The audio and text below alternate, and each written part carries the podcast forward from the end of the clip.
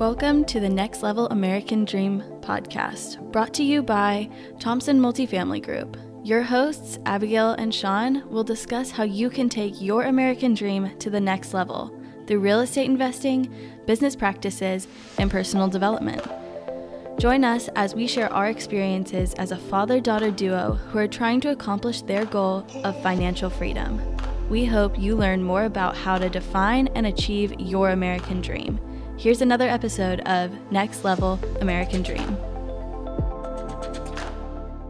Hi, everybody. Welcome to Next Level American Dream podcast. I'm Sean. This is Abby. We're going to talk to you today a little bit about uh, our business and how things uh, operate and how we do things so you can get to know us a little bit better. We're going to talk a little bit about our investors and how that works. Uh, so what are some of the questions we've been getting from people that want to invest with us? I think our first question is really the difference between conventional investments like stocks, bonds, and mutual funds and how that differs from real estate. From what we do. Yeah.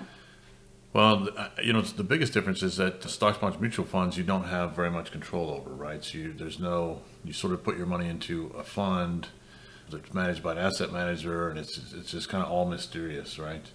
For me, anyway. I mean, there's a lot of people that do stock trading on their own. They buy their own, you know, accounts and, and do their own trades every day. You know, stock trades or whatever, day traders or whatever. So they have they take control of what they're doing. But most people, I think, just invest in, you know an S&P 500 index fund or a mutual fund or something like that, and they just sort of um, expect it to go up every year. And I don't think that that's great. People, you know, need those sorts of things, but I don't think that is a great investment for someone like me. I just, I just don't like to have that little control over what I, my destiny, right? Yeah.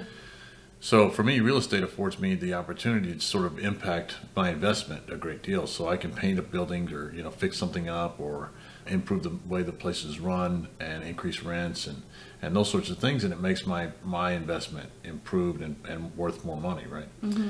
and so i can have a direct impact or, or my group can have a direct impact on how successful that investment can be in the future and yeah. so the reason for real estate to me being the best thing to invest in is just that control element one reason, but there's a multitude of real reasons actually. But the the the thing about real estate is that you can buy a piece of property that's distressed or in trouble or you know needs some work or things like that. You can do that work. You can improve the business. In multifamily, especially, you can you know have management that's not you know quite doing their job. You can have the place starting to, to run down. Yeah.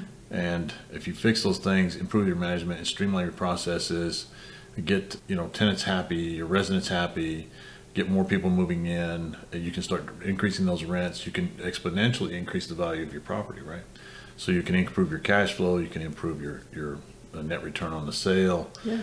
The other benefit to real estate is, is uh, the depreciation, right? So the government gives you uh, depreciation on on your rental portfolio that offsets any of the income you're making. As a real estate professional, you can use that to you know offset your all your income. So you don't get that with a stock. You can't buy a, a Coca-Cola stock or something and get a depreciation off your earned income from or from, off your income, passive income from other stuff, right? Yeah. In real estate, you can't. So. So you're a real estate professional, so you get that depreciation. But for people who passively invest, do they get the same benefit? it's not the same. They still can get depreciation against the earned or passive income in those investments, but they don't get like I, I can use that depreciation against all my income because I'm a real mm-hmm. estate professional. I make you know the majority of my income from real estate, so you can right. transfer that that depreciation across other I guess income streams. So if I make money on this property or that property, I can depreciate all that income, whether it's the depreciation is from one property to the other, right? So, right. Uh, someone who's invested in that that's not a real estate professional still gets the depreciation against the income they're earning on that, that investment as a passive investor. But they don't, you know, you can't take it against your other income. But as a real estate professional, you can take it against your other income too. So right. that's that's just a, I don't know what way you call that, but it's a more advanced, I guess, right. investing. But yeah. So anyway, so could you know the reason for conventional versus non-conventional? The reason I like non-conventional more is just it's, it's more it's more high touch, it's more control. Uh, I control my destiny a little bit more. You know, Wall Street just does its thing. You can't. I can't call the asset manager mm-hmm. for the, the mutual fund that I'm invested in and say, hey, how what, what are you What's thinking here? Yeah. yeah. What are you thinking with these you know, things happening in this in the news or whatever, and Yeah. what kind of moves you think planning on making with this, you know. Whereas with us, you know, my investors are all friends of mine. They know me personally. They can they can contact me and say, hey, Sean, you know, what are you thinking about this problem in the news about you know multifamily investing and and we can talk you know talk to them about what we're you know our strategy for dealing with that right Yeah. and what we're doing to counter that or what we're doing to to improve that you know so you can't you just can't get that on the on a Wall Street investment like you can with us so Right. I think our next question is when you're looking at going from a conventional investment like stocks um, and bonds and mutual funds and like that and things like that and looking to real estate a lot of people invest in stocks and all those kind of investments with their iras and their retirement funds and we're not experts on this and we have um, a guest that is on our show in a previous episode but is it even possible for people to use their retirement funds to invest in real estate? yeah so there's that's there's a couple levels in that question so if you're putting your own money aside to invest in real estate then you can absolutely invest in real estate multifamily syndication specifically is what we're talking about So retirement savings of your own. Right. If it's if it's a non like um, IRA designated fund Mm-hmm. or account that the IRS said designates as an IRA, Right. you can invest whatever however you want, right? Yeah. But if you have like a self-directed IRA, is that that's kind of what you're talking about? I think is a self-directed IRA. You can do investments in multifamily, but you're subject to a UBIT or Taxes. yeah, there's a there's a tax that that triggers because of the debt that's against the property, right? So whatever your debt is against the property is, uh, there's a formula for it. You're it's way beyond me. My accountant would have to tell me what to te- what to do. But yeah, so there is if you do use IRA funds, there is a tax, but. Oftentimes, in our case anyway, the, the depreciation and the tax are kind of offsetting. So, depending on your status, like real estate professional or not, uh, those kinds of things, sometimes that evens out. So you still get your returns. You get your, your depreciation sort of offsets the tax burden that you have with the, whatever investments you make. But it, you know, it, d- depends again. So every every deal's different. And I'm not an accountant, so Right. it's hard for me to speak to those things. But I think the bigger question that you're asking or that people are asking us is, can I even do this? Yeah. right? Yes. So most people are invested in stocks, bonds, mutual funds with their their retirement accounts. They don't even know that all you know non-conventional investments are an alternative for them. Right. Yes. They think that they have to invest with Wall Street, and that's not the case. You can get, you know, you're into a self-directed IRA. There's several providers, you know, Quest, Specialized, Equity Trust. There's all kinds of uh, providers for this type of thing, but yeah, tons of them, and they can uh, provide you with your own IRA account that you can then decide what you want to do with. Right? There are limitations to it, and there are rules to it, and your accountant and your custodian should tell you, you know, guide you through that process. are. Right? Yeah. Uh, but in terms of real estate, I deal with IRA investors all the time, especially in our single family business. I have guys who loan us money on single family properties, and then we have people in our multifamily business as well that, that invest with us through their self directed programs. Mm-hmm. And uh, there's all kinds of levels to that, too. And it's, it's so complicated. We, you know, your mom and I are sort of going through that with her stuff right now, and, Yeah. and it's it's you know I'm pretty well versed in these things, and it's still kind of like confusing it sometimes. But but there's people out there that can help people through that. But the the, the fact is that you can invest in things that aren't a stock market yeah. product, right? It's possible. It is possible, yeah, and, and you can do really well. And the beauty of it is that you, like I said earlier, is you have a more connected investment too, right? Yeah. So you're more connected to what you're investing in, who you're investing with, what's happening with it, and those sorts of things. And I think a lot of people are looking for that. You know, Wall Street is just kind of this big anonymous entity now. Very Um, abstract. yeah, and there's no control over it. There's no, you know, it just it doesn't make a lot of sense for people. Whereas an investment with an apartment complex is very simple. You're buying an asset that produces income, and you're improving it and making ad- adjustments to it and trying to make it better and make more money with it, right? So Yeah. it's a very simple business, a very simple kind of understanding. And it's like I said, it's very close and high touch investment for someone who wants to invest passively. So that's I think that's what people are really inquiring about is can I even do this? And the answer is yes. So it's good. That's great. So now that we've talked about the difference between the conventional investments in real estate specifically, but even in real estate, there's a lot of different avenues and a lot of different asset classes, and we focus on multifamily. But can you kind of explain why that's the avenue that we chose and what some of the benefits are, be, both on the active investive investing side and passive investing side, and why multifamily would be a good option?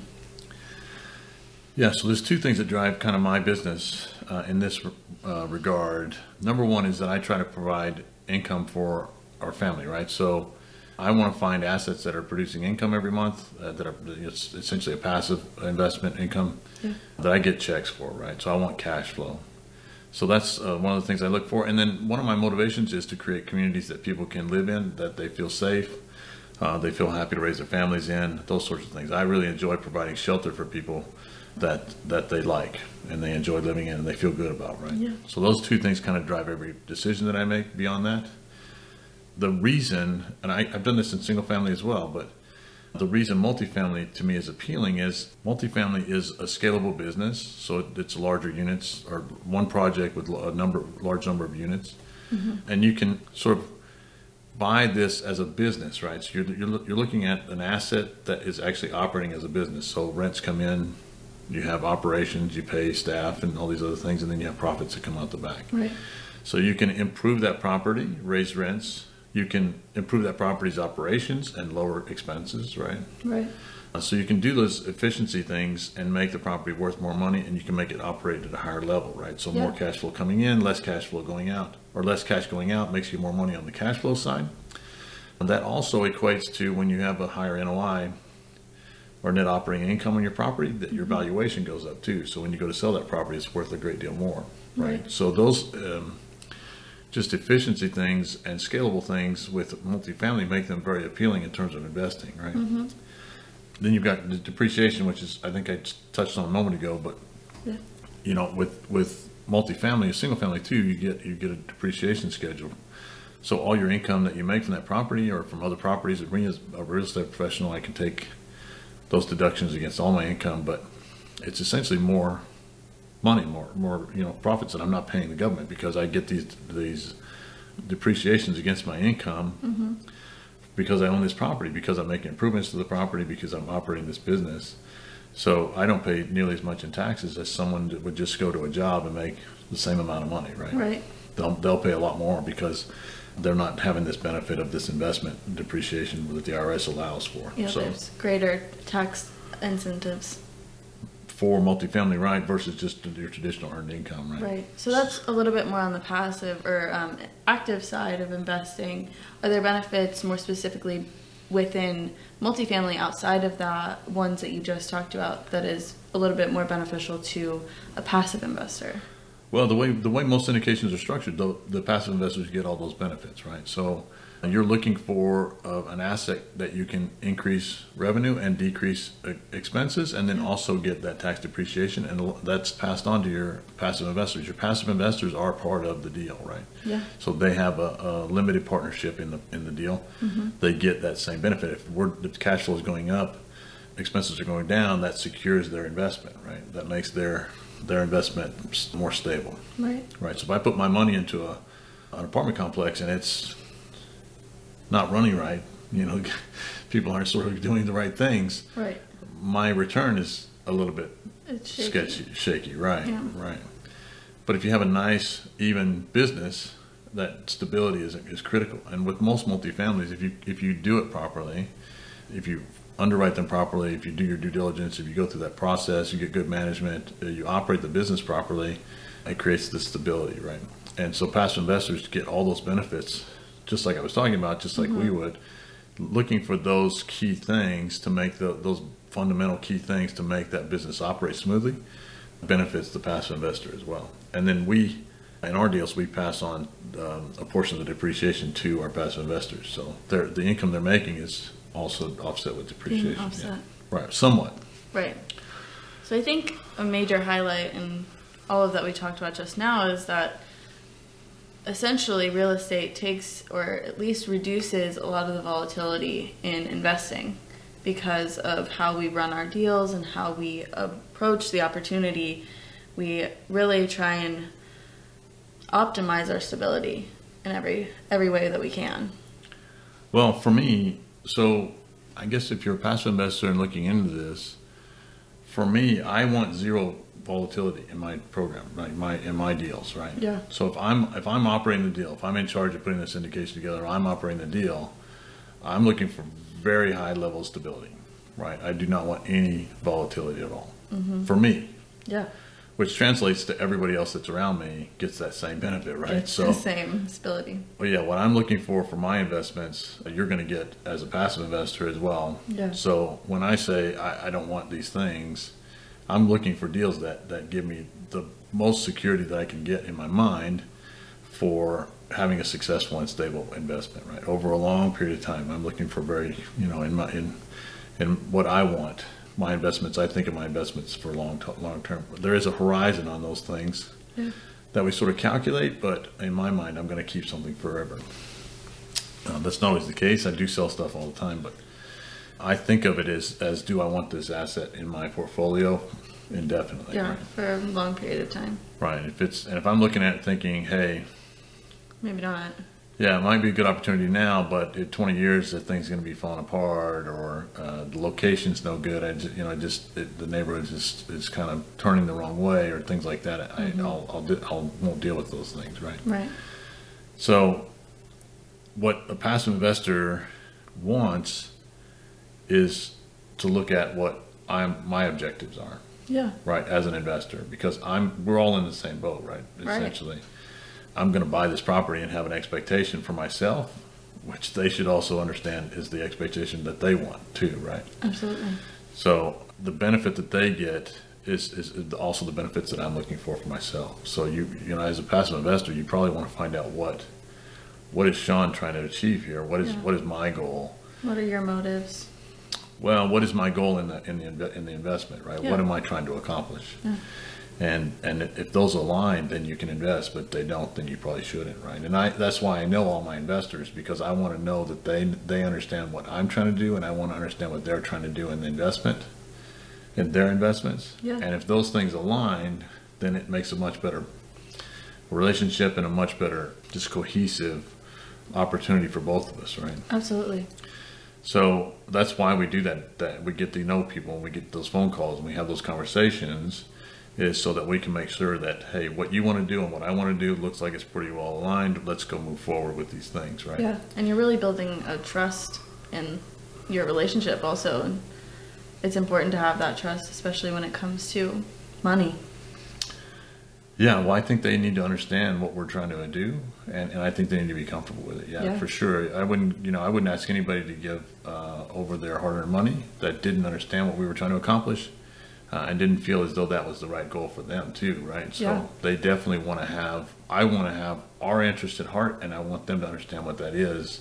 And if that's aligned, then that we, you know, that, that we can move forward. If it's not, then we shouldn't, right? So Right. you don't want anybody investing in your stuff that doesn't feel the same way. If someone's wanting to get their money back, you know, in 30 days or something, we're the wrong thing, right? Or if they're, Right. if they don't, if they just don't understand what you're trying to accomplish, it's probably not going to work out well. So we always make sure everybody's clear on what we're trying to do with, with every project. So Yeah. Well, I hope you guys learned a little bit more about what it would look like if you were to switch over from stock market to real estate and then just kind of some of the things that we look at and see in multifamily and why that's the avenue that we chose. Thank you guys so much for joining us today in our fourth or fifth next level chat here with my dad and I hope to see you guys next time. bye. Thank you. Thanks for joining us for another episode of Next Level American Dream. If you would like to learn more about what we talked about today, want to contact the team directly, or are interested in passively investing and being a part of our deal room, head over to our website at www.thompsonmultifamilygroup.com. Before you go, please leave a review. Your comments help us create more episodes for you to enjoy.